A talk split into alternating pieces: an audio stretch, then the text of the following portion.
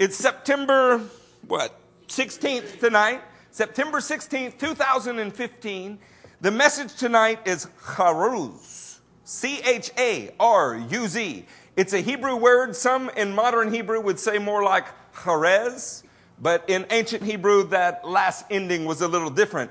Check this out it means to rhyme, to preach, or to string pearls.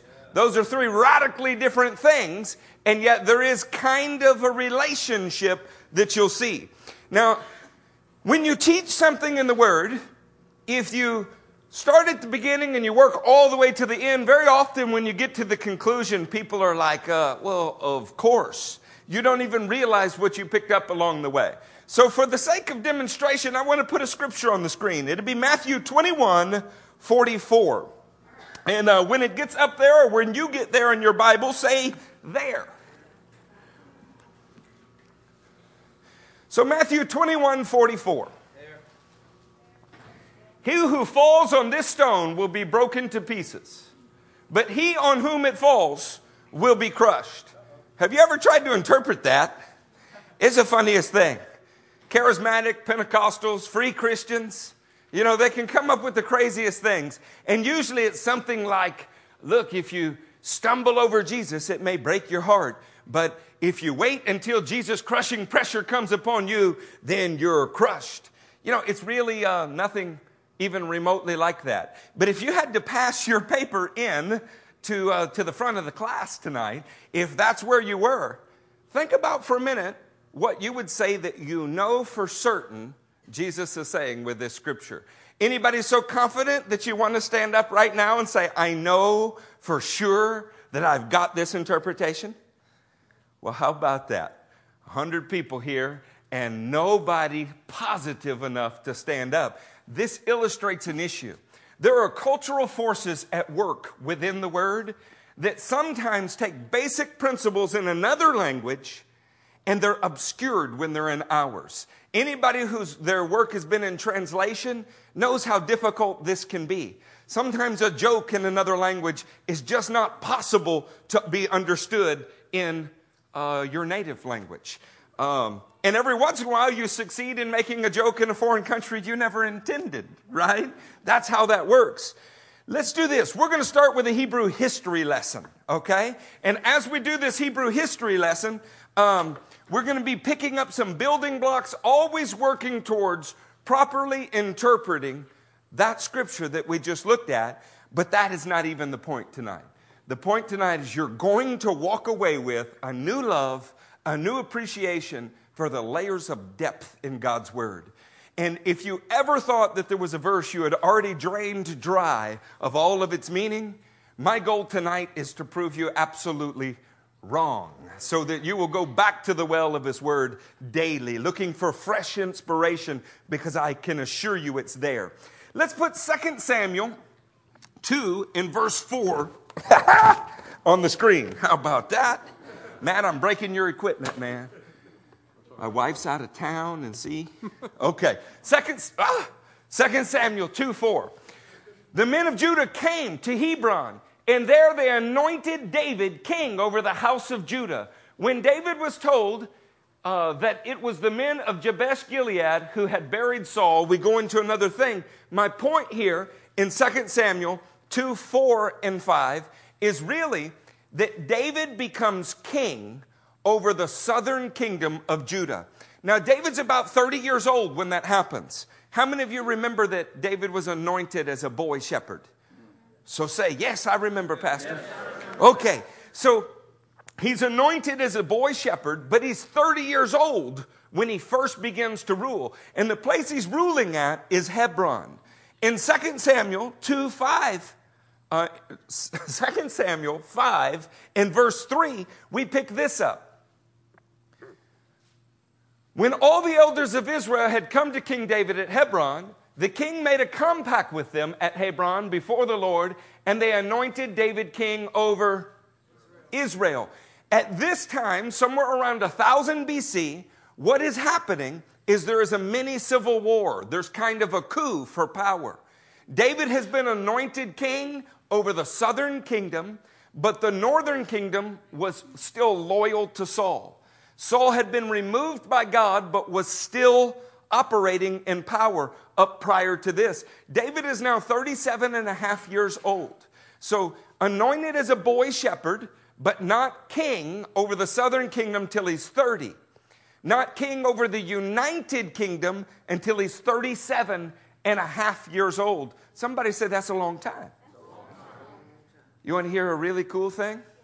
David ruled over united Israel for exactly 33 years. There was a righteous king in Israel over all of Israel for exactly 33 years. In 2 Samuel 6, in verse 17, we see uh, David doing something very special. They brought the ark of the Lord and set it in its place inside the tent that David had pitched for it.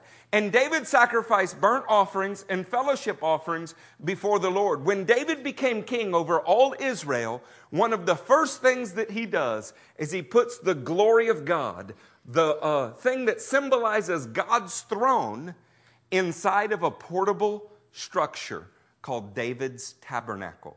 Now, that symbolizes so many beautiful things in our lives.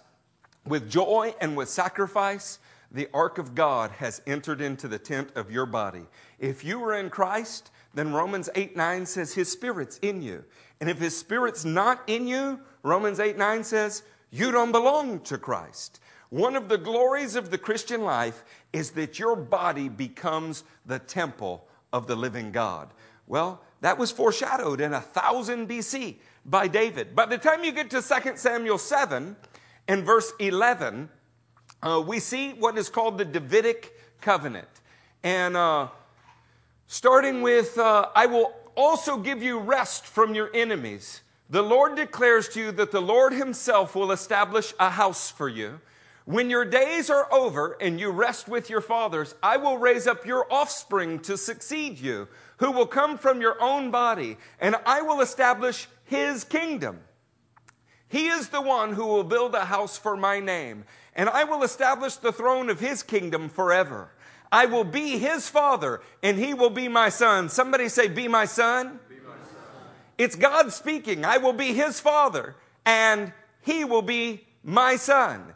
When he does wrong, I will punish him with the rod of men, with floggings inflicted by men, and then we move forward with some other things. There was a promise given to David that the rulership of Israel would be from his throne, that that would last, and that he would have a son that God called his son. Now, the reason this is important to your history before we get going is if somebody showed up in the United States and they started talking about George Washington, there is a backstory that goes with George Washington. Uh, you might know uh, stories about him at Valley Forge. You might have even fanciful stories about him skipping rocks across the Potomac or chopping down cherry trees. There is, when you say the word George Washington, any number of associations that come to an American's mind, maybe chief of which is money, right? Well, when you say King David, certain things come to an Israeli's mind. Uh, I'd like to put just a couple things on the board for you. In that way, you don't miss this as we move forward because one of them that everybody who's been through Sunday school will remember is that in 1 Samuel 16, um, David was not the choice of Samuel. He was not the choice of his father, Jesse. In fact, the people didn't get together and say, you know what? We want David. What, what happened in 1 Samuel 16? God pointed David out, but David had been rejected by his dad. In what way was he rejected? He wasn't even invited among the sons. There were seven older brothers. And when Samuel comes and says, Look, bring all your sons to me, Jesse, David's dad, Jesse, didn't think enough of David to even include him in that. As time moves forward in another chapter, you see David's brother Eliab accusing David of having a wicked heart.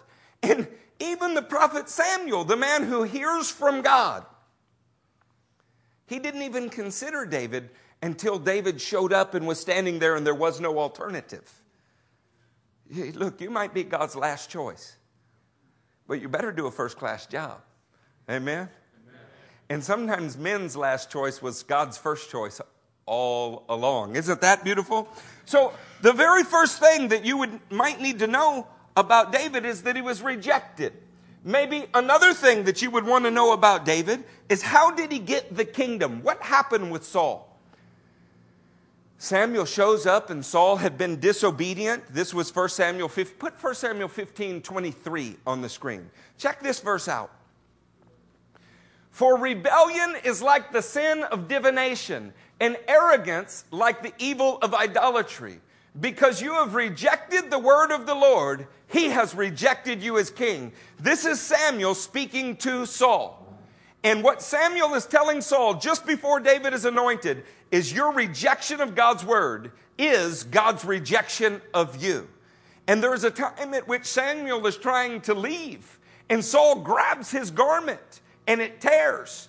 And Samuel turns around and tells Saul, The kingdom will be torn away from you, just like this was torn. So, how did David get the kingdom? David got the kingdom because it was taken from Saul. And why taken from Saul? Because Saul rejected God's word.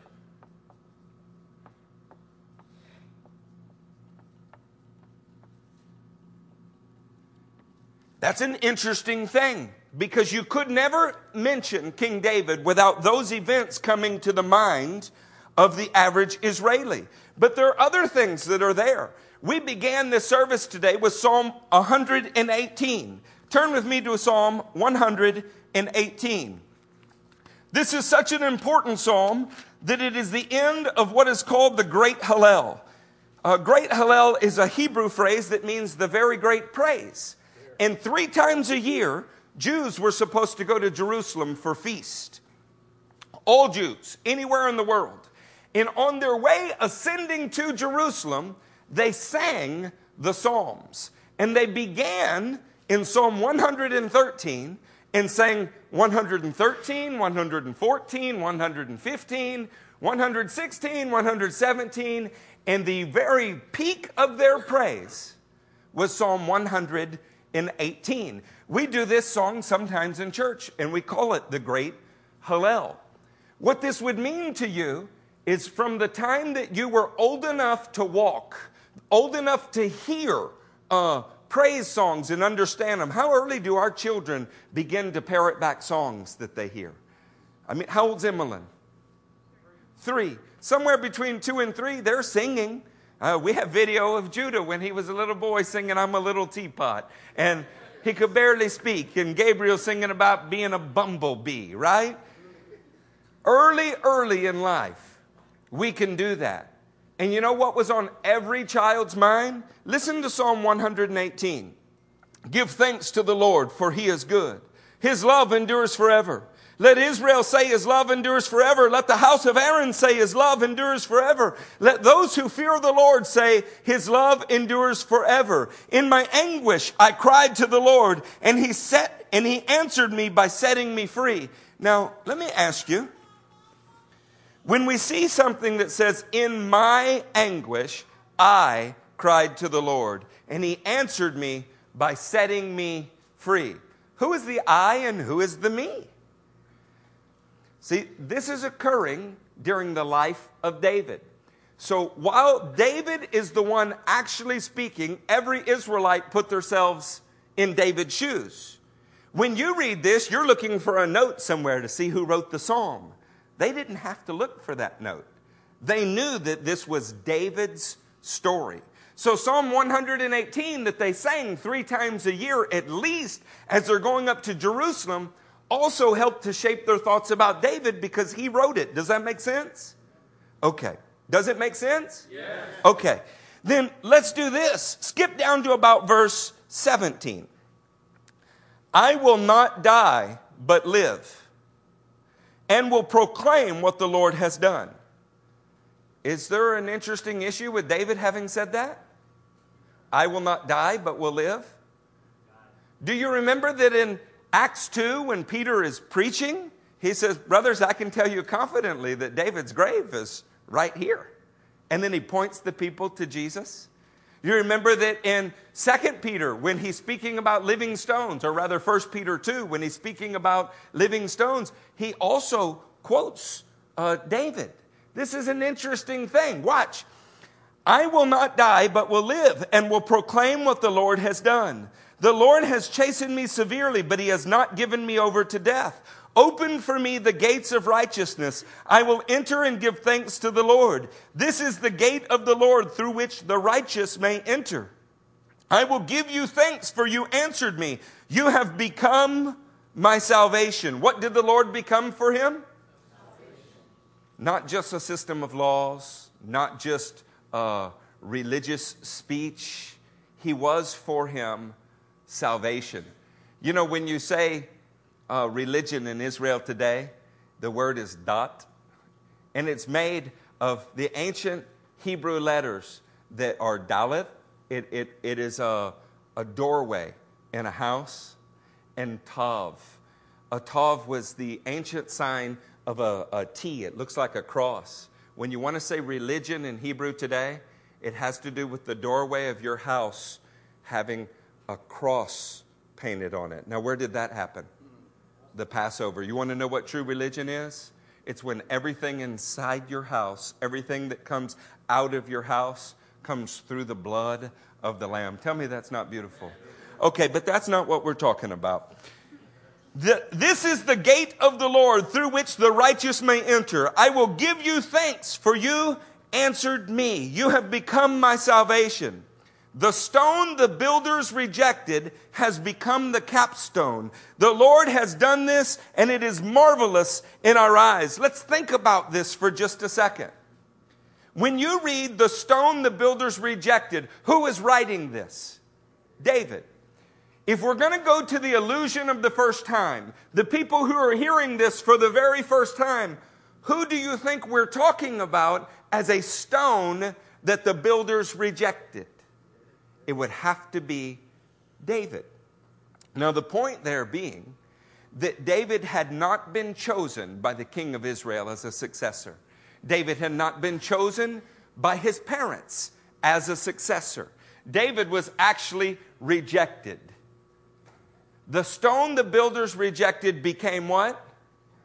The capstone. In other words, Saul was supposed to be building the kingdom uh, Jesse was supposed to be building his family line, but the builders rejected David, and David became the ruling agent on the planet. That's a beautiful thing, isn't it? It's almost like God loves the underdog. When you are thinking about this, and let us move forward just a little further, the Lord has done this and it is marvelous in our eyes. Whose eyes is it marvelous in? Who is our in the psalm? It's all of Israel. Israel did not choose David. David's parents did not choose David. Israel's king did not choose David. God chose David, but in the end, it was marvelous in the eyes of all of Israel. He's the greatest king in Israel's history. Are you following me here? This is the day the Lord has made. Let us rejoice and be glad in it. O Lord, save us. O Lord, grant us success. Do you know how you would say that in Hebrew? O Lord, save us. It is Hosanna, Hosanna. Where have you heard that phrase before? Hosanna, Hosanna, son of David, save us. Now, why might the Jews have been crying that out as Jesus was entering Jerusalem? Well, they had been singing Psalm 118. They had been singing about a rejected king who received the kingdom that God took from illegitimate leaders and put it in his hands. Tell me that's not beautiful. Oh Lord, save us. Oh Lord, grant us success. Blessed is he who comes in the name of the Lord. Do you remember that Jesus wept over Jerusalem and said, You won't see me again until you say this?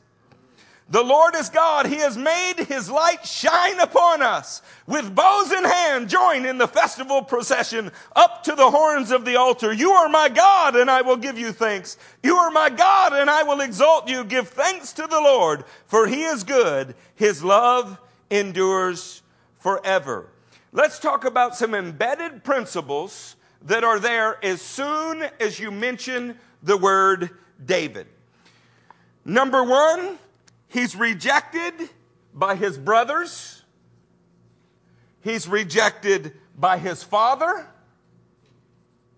And he's rejected by the leaders. Every Israelite knew that from about Emmeline's age on. You follow me? Next, the kingdom was taken from leaders like Saul who rejected or misused God's word. Next, David had been chosen by God. Okay? He wasn't chosen by men, he was chosen by God.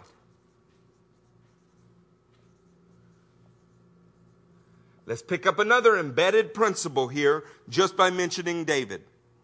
I didn't read it to you, but you can read in 2 Samuel 8 that David was given victories against all of his enemies. The first few verses of 2 Samuel 8 and then around verse 14, it literally says he could lay down his enemies and every third length of the cord put them to death. The scripture says God gave David victory wherever he went. So in Israel's history, David was victorious.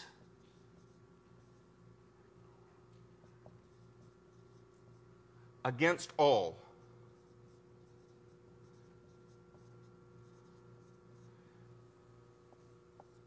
Not only was he victorious against all, think on this one. Oh, Ray, thank you for this the other night. David was the greatest of all kings. Now, watch this.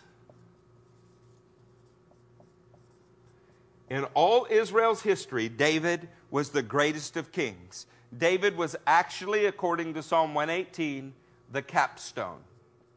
Does that make sense to you, what I'm saying? But there is a king who is not the king of subjects, he's the king of kings. There is a king that Psalm 110 says, The Lord said to my Lord, Sit at my enemies until I make them a footstool for your feet. The greatest of all kings would have a son that was God's son, and he would be his king, the king of kings and the Lord of Lords. As great as David was, we were looking for one even greater. Now, could you build some anticipation over, I don't know, a millennia? Looking for him over a millennia. Could you build some anticipation? Turn with me to Matthew 21. Say there when you were there. Are you plugged in tonight? Because this is about to get rapid fire good, okay? And if I thought you were biblical slouches, if I thought you were looking for bumper sticker platitudes and nothing more, I wouldn't bore you with this and I wouldn't waste my time with you. But since you are serious Bible students, I'm going to give you something good tonight. Look at uh, Matthew 21, and just for the sake of doing it, let's read verse 9. The crowds that went ahead of him and those that followed shouted, Hosanna! That's Hebrew for save us quickly, save us now, save us and give us success. Hosanna to the Son of. When they call him that, they have to have this in mind when they say David. They may not understand exactly what it means. They may be focused more on victorious against all then they are rejected by leaders. But they have to have this in mind because they couldn't say David without it being pregnant with other details, embedded details. Hosanna to the Son of David. Blessed is he who comes in the name of the Lord. Hosanna in the highest. We sing this every year somewhere around Passover, right? An exciting, exciting song. Well, they did too. Now let us turn the page in Matthew 21 and pick up in verse 33.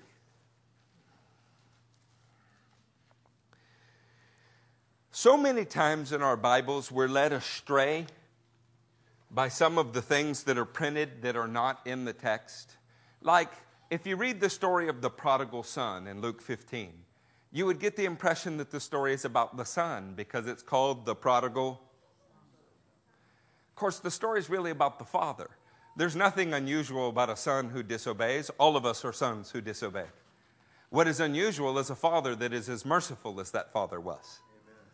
This is another one. Your Bible probably says something like the parable of the tenants.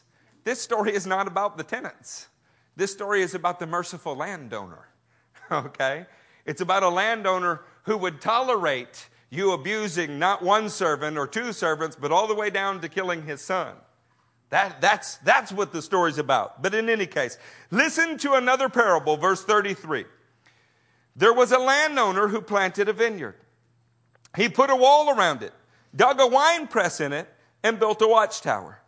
Then he, in other words, he has a great deal of investment in it. He dug a wine press, he put a wall around it, he built a watchtower. You follow me? He's improved it greatly. Then he rented the vineyard to some farmers and went away on a journey. When the harvest time approached, he sent his servants to the tenants to collect its fruit. Now, what would you expect if you were the landowner? Fruit, right? It's your land, it was your investment. You rented it out to sharecroppers. They would get a share, but the lion's share belonged to you. You follow me? The tenant seized the servants. They beat one, killed another, and stoned a third. If you were in the original audience and you heard that, you would gasp. You, would be thinking, no way. I mean, who would do that? It's like saying, I saw some people going to church, but uh, the priest beat one, stoned another, and dismembered the third. It would be so shocking to the audience that he would have their full attention because no, no landowner would tolerate this from tenants, and no tenants would be so bold as to do this. The tenant seized the servants. They beat one, killed another, and stoned the third. Then he sent other servants to them more than the first time. And the tenants treated them the same way. Last of all, he sent his son to them. They will respect my son, he said. But when the tenants saw the son, they said to each other, This is the heir. Come, let us kill him and take his inheritance. So they took him and threw him out of the vineyard and killed him. Therefore, when the owner of the vineyard comes, what will he do to those tenants? Now, before we move forward, if you've read this parable for years, because of 2,000 years of commentary, you may have been trained to believe that, you know what? These, uh, these tenants, these sharecroppers, this is Israel. And Israel abused Jesus, and because Israel abused Jesus, the kingdom was taken from them and given to Gentiles. That's usually along the lines of what you hear. But you know what? The first audience, he's not speaking to Gentiles the first audience, they have absolutely no concept of a Gentile church that would be born. You would have to rob it of all meaning to them to make it mean that. Does that make sense? In other words, Jesus would have said it to them, but it wouldn't be applicable for another three or four hundred years. So the question is, what was in their mind? Listen to how they react. He will bring those wretches to a wretched end, they replied, and he will rent the vineyard to other tenants who will give him his share of the crops at harvest time. Can you say that the people are offended at the parable? This ought to remind you of Nathan going to David, right? And he said, Look, I want to tell you about a man that had only two, two lambs, right? Just two little sheep. You remember how that happened? And David got so upset, he said, The man who did this deserves to die. And then Nathan said, You're the man? You remember? This is one of those kind of moments. Jesus has told them a parable and they've understood the intentions, but they've not understood the implications. And listen to how he redirects them. Jesus said to them, Have you never read in the scriptures, the stone the builders rejected has become the capstone? Well, let me ask you, had they read that in the scriptures? Of course they had. And who is it speaking about that you now know? David.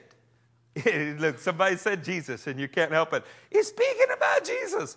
It can't be speaking about Jesus. It's a thousand years before Jesus was born, incarnated.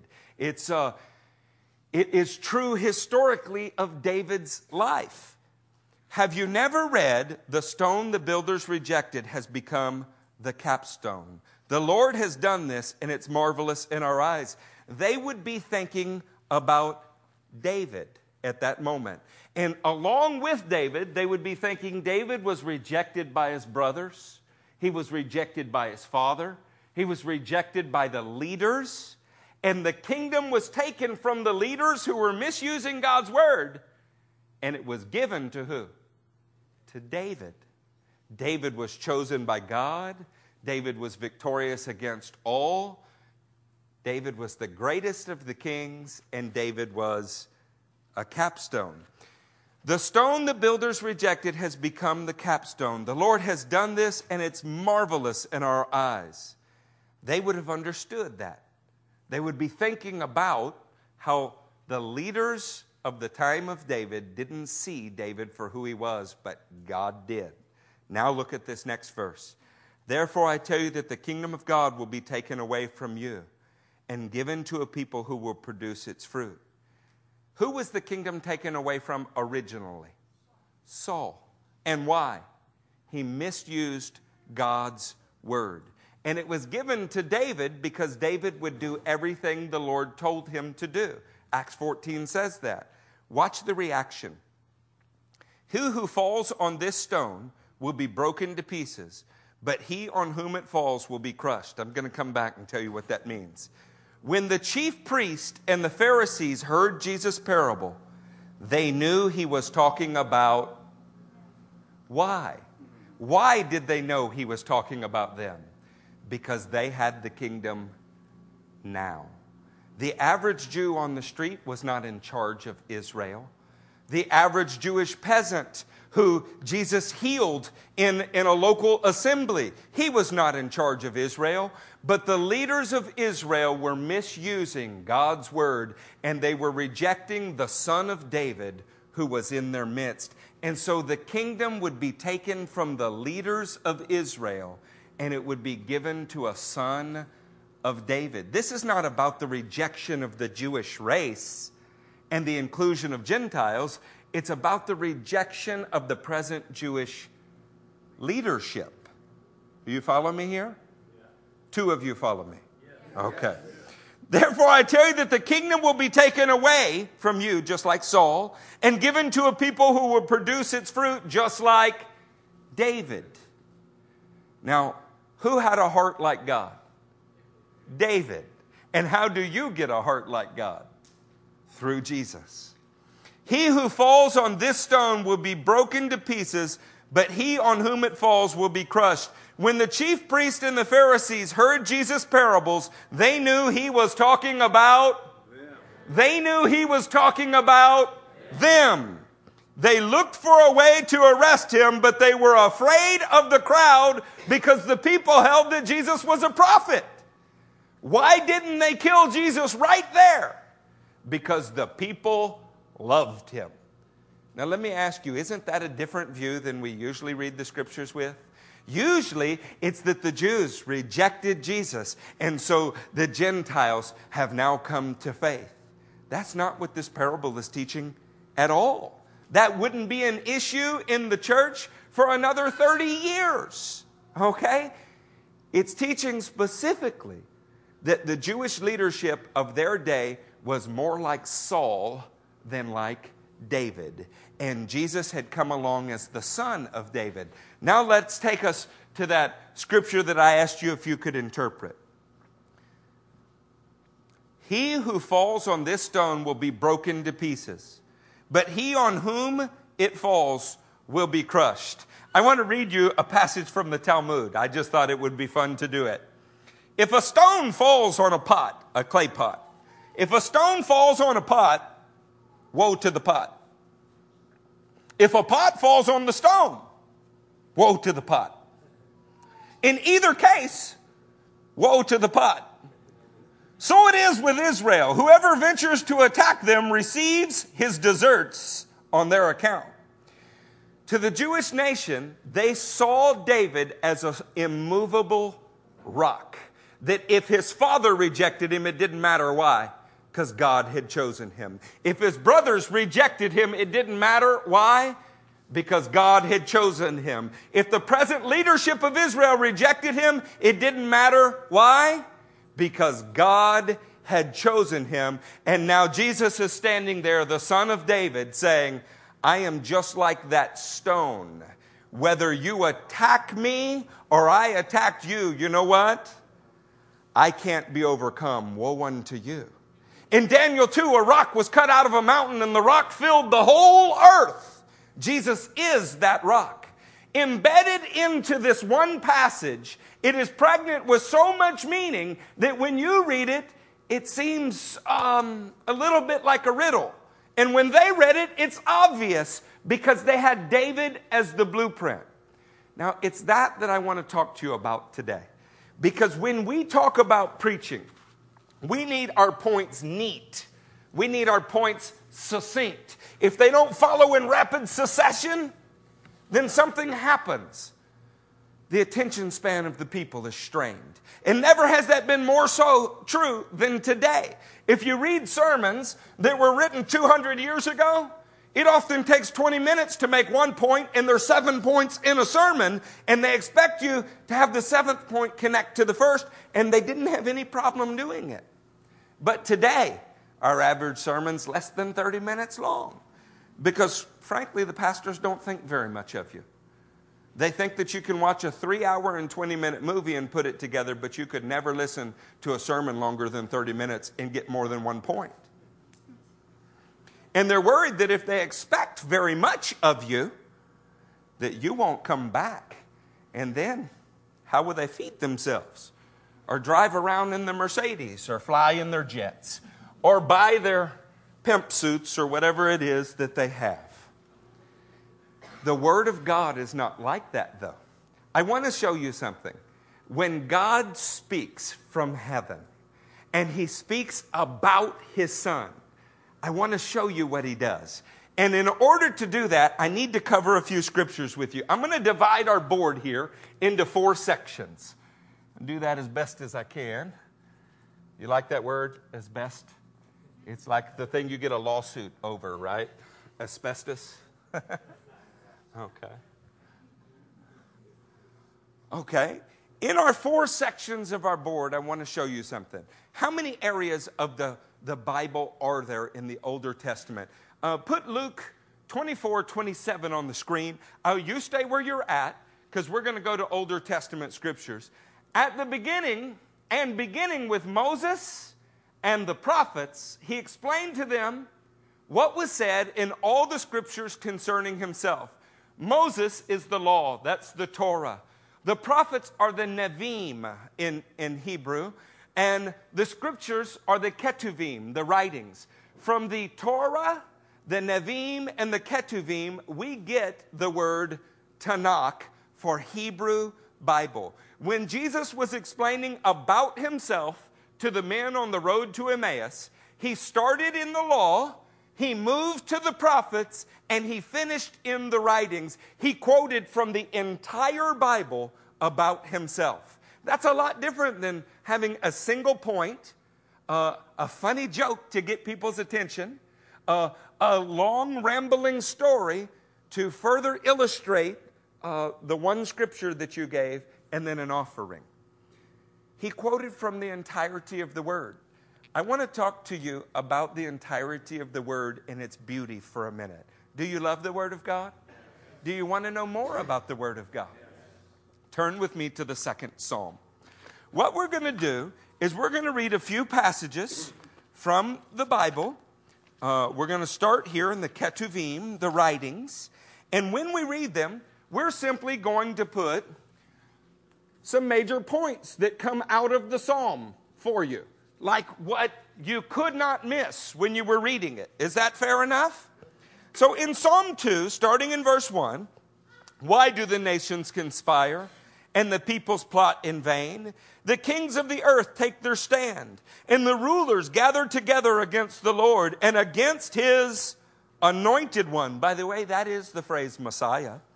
Let us break their chains, they say, and throw off their fetters. The one enthroned in heaven laughs, the Lord scoffs at them. Then he rebukes them in his anger and terrifies them in his wrath, saying, I have installed my king. Somebody say, My king. My king. On Zion, my holy hill.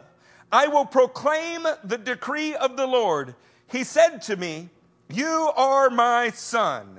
Today I have become your father. What an amazing thing. God would be speaking to a man and tell the man that he was his father and the man was his son. Ask of me, and I will make the nations your inheritance, the ends of the earth your possession. You will rule them with an iron scepter, you will dash them to pieces like pottery. Let's write down a few things that we might have gotten from Psalm 2 as embedded details. Is that fair enough? Do you understand what I'm saying now? Embedded details? Number one, Psalm 2 speaks of people's resistance, doesn't it?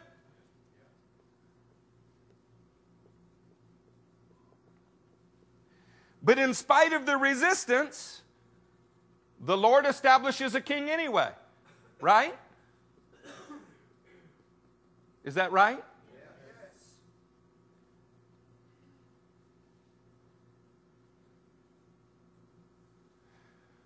Uh, how about this?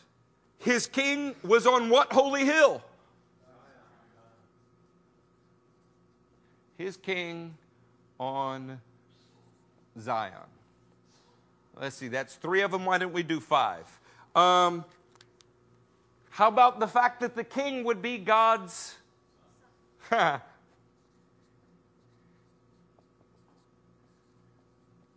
mean, is that a stretch from this? I don't think so. How about the fact that he would inherit the nations? Do you get that out of that? When you when you read, ask of me and I will make the nations your inheritance, the ends, say ends, ends of the earth your possession. You'll be my witnesses in Jerusalem in Judea in Samaria and to the ends of the earth would be an inheritance. Does that make sense to you, what I've put here? Is that very controversial? I wouldn't think so. Go with me to Genesis 22.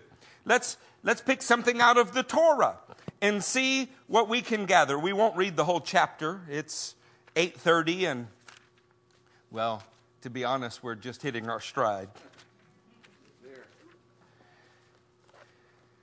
How about this? Sometime later, God tested Abraham. He said to him, Abraham, here I am, he replied. Then God said, Take your son, your only son, Isaac, whom you love. Did you know that's the first mention of the Hebrew word for love in the Bible? It's uh, the very first time it appears. Do you think that that would make a note uh, in somebody's mind that had memorized the Bible at age five? The first mention of love? Ahab, it is. Ahab is one of those words where in Hebrew, if you want to say father, you say ab. And Aleph, the first letter where we get an A, means strength, strong, or leader. A bet, where we get B, ab, means house, like Bethlehem, house of bread. Okay?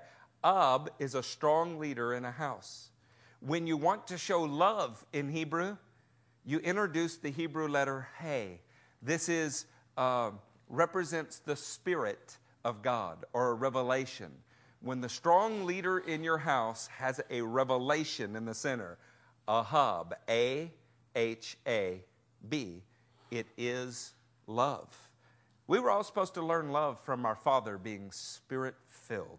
That's where we're supposed to learn love from. In any case, then God said, Take your son, your only son, Isaac, whom you and go to the region of Moriah. Sacrifice him there as a burnt offering on one of the mountains I will tell you about. Skip down to verse 6. Abraham took the wood for the burnt offering and placed it on his son Isaac, and he himself carried the fire and the knife. How about verse 14, just to give us a sampling? So Abraham called the place the Lord will provide. And to this day it is said, on the mountain the of the Lord it will be provided. If you were trying to figure out in Genesis 22 some of the things that may be embedded in it forever, I think we would have to start with a loved son, would we not? Maybe a second one would be a sacrifice on Moriah. Did you know that Moriah is the region of Golgotha? That's interesting, isn't it? By the way, it was three days' journey to Moriah, if you were curious. Um, how about a son bound to wood by his father? Would you get that from Genesis 22?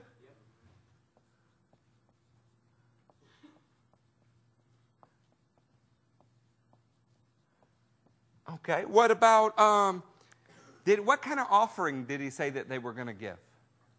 A burnt offering. In Hebrew, a burnt offering is an olah. If you wanted to look it up, at Strong's number 5930. It means an offering that ascends to God. The kind of offering that they're going to give is one that will ascend to God. Let's just put burnt offering, though.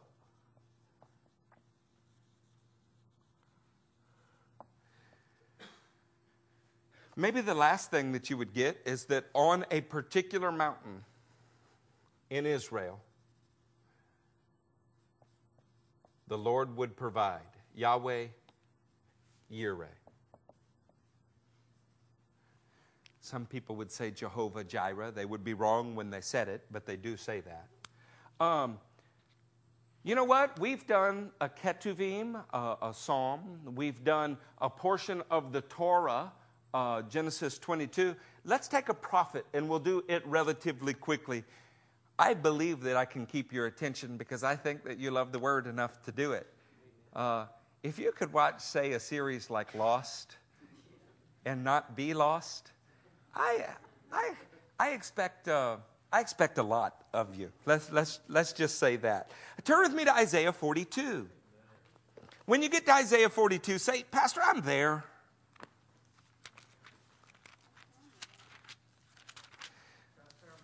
Amen. Okay, let's take Isaiah 42. In Isaiah 42, what if you said, Here is my servant, whom I uphold, my chosen one, in whom I delight.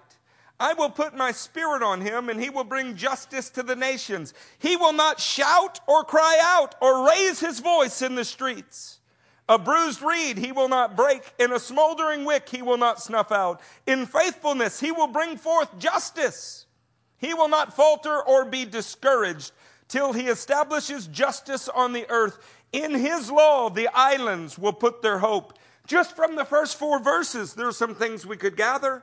How about a chosen servant in whom God was well pleased. Do you get that? Okay.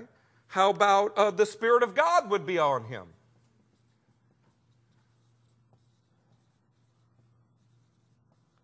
Do you see that in the very first verse? How about justice to the nations? Do you see that?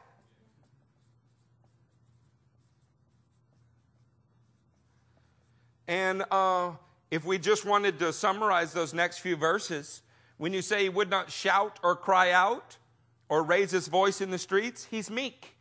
When you want to say um, he will not falter or be discouraged till he establishes, he's tenacious. When you say in him the islands will put their hope, he's obviously going to bring hope. I'm just going to put meek, tenacious, and hope. Fair enough? Now, let me ask you when we say these things, would they be new to the Jewish race? The Jewish race, at about the age five, anybody here got a five year old? Would begin memorizing the Torah. They, uh, the first five books would be memorized. By the age 13, all Jews would be very familiar with the Nevi'im and the writings. Not all could memorize it. About 10% of the population seemed to be able to memorize it. And after the age 13, about 1% of the population would have it completely memorized and learn the ways of a specific rabbi. But the reason that I say this is do you have to tell your children what to do at a stop sign, or do they kind of pick it up without you explicitly saying it? My children knew that when you come to a green light, you go. When you come to a red light, you stop. When you come to a yellow light, you go really, really fast. I mean, they knew that right away. Uh, when Judah was just barely old enough to see over the dash, you know, he'd say, Go faster, Daddy, go faster, right? And I, of course, abstained when Jennifer was in the car. Um, the reason that I say that is these concepts would be things that even children from elementary school to junior high would be pretty familiar with but every adult would be familiar with in Israel. Turn with me to the book of Matthew. Matthew Levi was a Jew who had collected taxes until the Messiah came and spoke his name. And then he became an apostle. And when that happened, uh, his world was shaken. I want you to read with me in Matthew 3 about the baptism of Jesus. You ready? starting in verse 16. As soon as Jesus was baptized, he went up out of the water. Somebody say, up out of the water. Doesn't sound like they had a little saucer and a seashell uh, throwing water at his head, huh? He had to come up out of the water, but I have no bone to pick with you if your mode of baptism is wrong. At that moment, heaven was opened and he saw the Spirit of God descending like a dove and lighting on him. A voice from heaven said, Now, who do you suspect is speaking from heaven? If God speaks, people ought to listen, right? This is my son, whom I love. With him I am well pleased. What if, when he says, This is my son, he's actually referring to the embedded principles in Psalm 2. This is my son. Which son, Lord? Well, the one that the people will resist, but I will establish anyway. The one whose kingdom will go from Zion. The one who I call my son, the one who the ends of the earth would be his inheritance. Do you have a comma after this is my son? You have a comma there because this is my son whom I love, with him I am well pleased. The sentence structure has three specific statements in it. This is my son. What's the next one? Whom I love. Do you think maybe he could be referring to the embedded concepts in Genesis 22? What do you mean, the one you love? Well, just like Abraham loved his son, the one who would be sacrificed on Moriah the son that would be bound to the wood and be considered a burnt offering that the Lord Almighty would provide. You following me so far? Well, what about this last phrase? With him I am well pleased. Perhaps when he says, With him I am well pleased, we're speaking about Isaiah 42. The chosen servant that was pleasing to the Lord because God's Spirit was on him. What just happened to Jesus at the baptism? The Spirit descended on him. And he would bring justice to the nations because he would be meek and tenacious and bring the distant islands hope. This concept that God is using quotes from the prophet, I'm sorry, from the, the writings, the law, and the prophets, the whole counsel of the Word of God, and it strings pearls. These are pearls. By mentioning each one of these phrases, he's actually referring to everything else in their minds. That concept in Hebrew has a certain rhythm to it, if you will, a kind of preaching style to it, if you will. It is what we would call uh, charuz. It is a stringing of pearls. And it is a first century concept that says, you know what? I expect something of you. I expect you to know the Word of God. And so I'm going to refer to what you should already know and expect that you will act on it. See, God Himself not only quotes from the whole counsel of Word, but He puts the burden on the back of the people that they should know it. And why should they know it? Because it had been given to them. What has been given to you, saints? Are we really going to put up with teachers that expect so little of us that they spoon feed us three fill in the blank questions every week and expect that to be enough spiritual calories to carry us into battle? Where, where are the prophets calling you to a higher plane? Where are the men of God who are saying, Grow up in your salvation? Do they think so little of you that they just want your money and your butt in a seat? because I want your feet on a battlefield and your hands full of weapons of righteousness. If God Almighty, the first thing He says from the heavens in all three Gospels is to quote the writings, the law, and the prophets about his son and preach the gospel. Listen to the way this preaches the gospel. This is my son whom the people will resist, but I will establish. My son who will reign from Zion and bring the ends of the earth in as an inheritance. I love him, but will sacrifice him on Moriah. I will bind him to wood and give him as a burnt offering that the Lord has provided. I chose him and I am pleased with him. The Spirit of God is on him and he will bring justice to the nations. And he said it in a single sentence. Somebody say, God is pretty wise.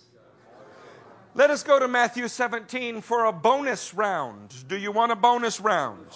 This gets even better.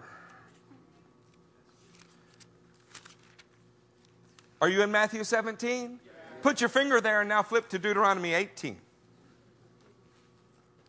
In Deuteronomy 18, the most momentous event that has happened in Israel's history, period, is quite simply that Moses has given the people a revelation from God. And on the day that the revelation came from God, they heard his voice. They said it was like a trumpet. If you haven't listened to the message, uh, Shofar and Shalom, you should listen to that message. We are in the time period of the trumpets right now, waiting for the Day of Atonement to come. And I'm going to be honest, that's the kindest, gentlest Eric Stevens you'll ever hear, so relish it. Listen to the message more than once because we're coming out of retirement with conviction starting now. Amen. In Deuteronomy 18, the people heard God's voice and they said it sounded like a trumpet. They were terrified. They go to Moses and say, Look, we're scared that we're going to die. We want you to go hear from God for us. Y'all remember what I'm saying? Yeah. And in Deuteronomy 18, pick up with me then in verse 15. The Lord your God will raise up for you a prophet like me from among your own brothers. You must listen to him. For this is what you asked of the Lord your God at Horeb on the day of the great assembly when you said, Let us not hear the voice of the Lord our God, nor see this great fire anymore, or we will die. Do you get the picture? They were scared of God and wanted God to represent himself in a more familiar way, an easier way, a softer way. The Lord said to me, What they say is good. I will raise up for them a prophet like you. Who is you? Moses. Moses. I will raise up a prophet like you, Moses, from among their brothers. I will put my words in his mouth. He will tell them everything. Say everything everything I command him. If anyone does not listen to my words that that prophet speaks in my name, I myself will call him into account. Well, let's play our, our little role out here. From Deuteronomy 18, a prophet is coming. Actually, in history, he becomes known as the, not a, the prophet is coming. Okay, secondly, they request a less scary form. Do you follow what I'm saying there?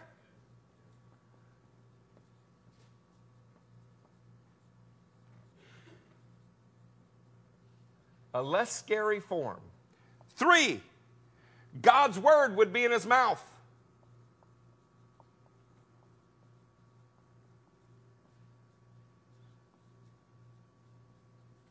Four, Israel would be accountable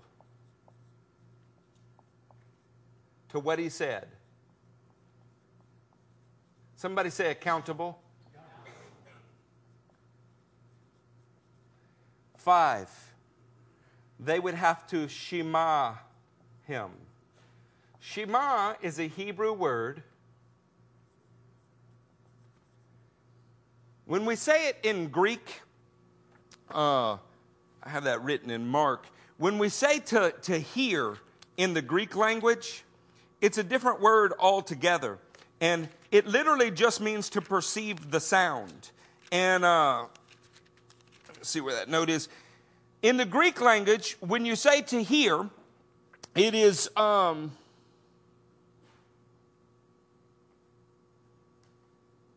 written. Oh, no, don't have it. It is, it is literally just to perceive the sound. But in Hebrew, to say Shema means to hear what is said, to understand what is said, and to obey what is said. So um, it'd be more like we use as a colloquialism in the South hey, you feel me? It'd be more like saying, not only do you understand what I'm saying, do you get how serious it is? In other words, a Jewish mother that said Shema to her children, if they did not do what she had just told them to do, they would say, You didn't Shema. You didn't hear me. Oh, no, no. You must not have heard me. I mean, you listened to me, but you didn't hear me. You, you got me? Shema is actually another way to say faith when it comes down to it, because by hearing the word of God and obeying it, we show faith. Faith without works is dead. So when you hear something God says and you understand it enough to obey it, that is faith. In Deuteronomy 6 4, uh, God says, Shema uh, Ya Yisrael. Adonai Eloheinu Adonai Ehad. Hear, O Israel, the Lord our God is one. And if you really understand that, then you'll act like He's the only God. That's, that's the point. Well, in Deuteronomy 18, we come away with the idea that there is a prophet coming, that he'll be less scary than Sinai was, that God's word would be in his mouth, and that Israel would be accountable, and they had to shema him, listen, and display faith in him. Go with me to Matthew 17, where we will close our message tonight. Say, there when there in Matthew 17, verse 1, after six days, Jesus took with him Peter, James, John, the brother of James, and led them up on a high mountain by themselves. There he was transfigured before them. His face shone like the sun, and his clothes became as white as the light. Then Jesus, I'm sorry, just then, there appeared before them Moses and Elijah talking with Jesus. Now, if I take too far of a tangent on this, uh, I risk ruining the point, but it is so good that it's hard not to at least mention it to you. Moses was the greatest that the law had to offer. He was a prophet, but what he did was he led the whole nation. He actually called them plagues and show judgment on the gods of Egypt. Um, the f- most famous of all of the prophets, Elijah, called fire from the skies. If you've ever read the book of Revelation, you might see that there are two witnesses who return to the earth, and those witnesses have the power to call down plagues and fire. It's interesting to note that there are two witnesses on the mountain of transfiguration, two men, not angels. Those two men are there because God, everything that He does is established by two or more witnesses. You can read that in Deuteronomy 19, verse 15, and you can also see Paul quote it in 2 Corinthians 13, 1. Those two witnesses, by the way, if you ever look at Luke 9:30, they're at the transfiguration, just like they are here. If you look at Luke 24, 4, two men show up at the resurrection. Two men. Doesn't say angels, says men. If you ever read Acts in the first chapter in the 10th verse, there's two men at the ascension of Jesus, too. Two nameless men, but if you had to guess, it's very possible that it was Moses and Elijah that witnessed the transfiguration, the resurrection, and the ascension, and perhaps show up in the book of Revelation as two witnesses. How about that? Okay, that was bonus. Here comes the good part. Peter said to Jesus, Lord, it's good for us to be here. If you wish, I will put up three shelters one for you, one for Moses, one for Elijah. While he was still speaking, a bright cloud enveloped them, and a voice from the cloud said, What is the cloud associated with throughout the Older Testament? God, His presence leading them. And now that cloud is surrounding them, and the voice is speaking. So who would you say is speaking? This is my son, Psalm 2, whom I love, Genesis 22. With him I am well pleased, Isaiah 42, 1. Shema him, listen to him, Deuteronomy 18, 15 through 18. Now, when you think on this, what did God add in front of two heavenly witnesses in the last part of Jesus' ministry? He added faith in him, listen to him, because that passage was pregnant with something. He's a prophet just like Moses. This is the form of God that you requested, a less scary form. God's word is in his mouth, and I told you when I agreed to send him, you would be held accountable for everything that he said. You would have to show faith in him, or I would cut you off from my people. At the baptism, he was announced as the Savior of the world through the law, the writings, and the prophets. And at the transfiguration, an additional passage was strung together like a pearl necklace of beads that was beautiful that said, The crowning achievement is His word establishes you in my people or throws you out of my people. Let me ask you have you heard, understood, and obeyed God's word? Can you say that? Can you say that you have taken His word seriously enough that it is showing up in every area of your life? Because this is not a man who said this.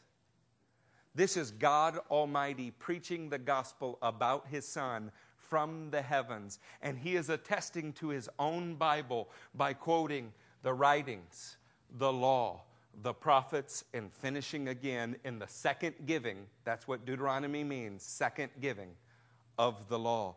The whole canon of Scripture is aimed at one thing you consistently understanding the character of God. And He finishes His message from heaven with, You better listen to my Son, or you will be called into account. So we finish our message today with that very phrase. Can you be said to Shema? There is a rhythm to the scripture, there is a preaching in the scripture, and there are pearls in the scripture. Jesus said, Do not cast your pearls before swine. Do you know why? A pig is not capable of understanding that when you say, This is my son, you really mean all of this. A pig is not going to look deeply enough into when you say, I love my son, you mean all of this. A pig is not going to say, when you say, well pleased, you mean all of this. You know what a pig in religion is? The one that parrots back a few phrases to insulate themselves from hell, but never obeys or understands in a way that produces action. I say, don't waste pearls on pigs. But my heart's desire today is that we would have that piggishness circumcised right out of our lives, cut right off of us, that we would hear the Word of God, and obey it, showing ourselves to be his disciples. Could you stand to your feet?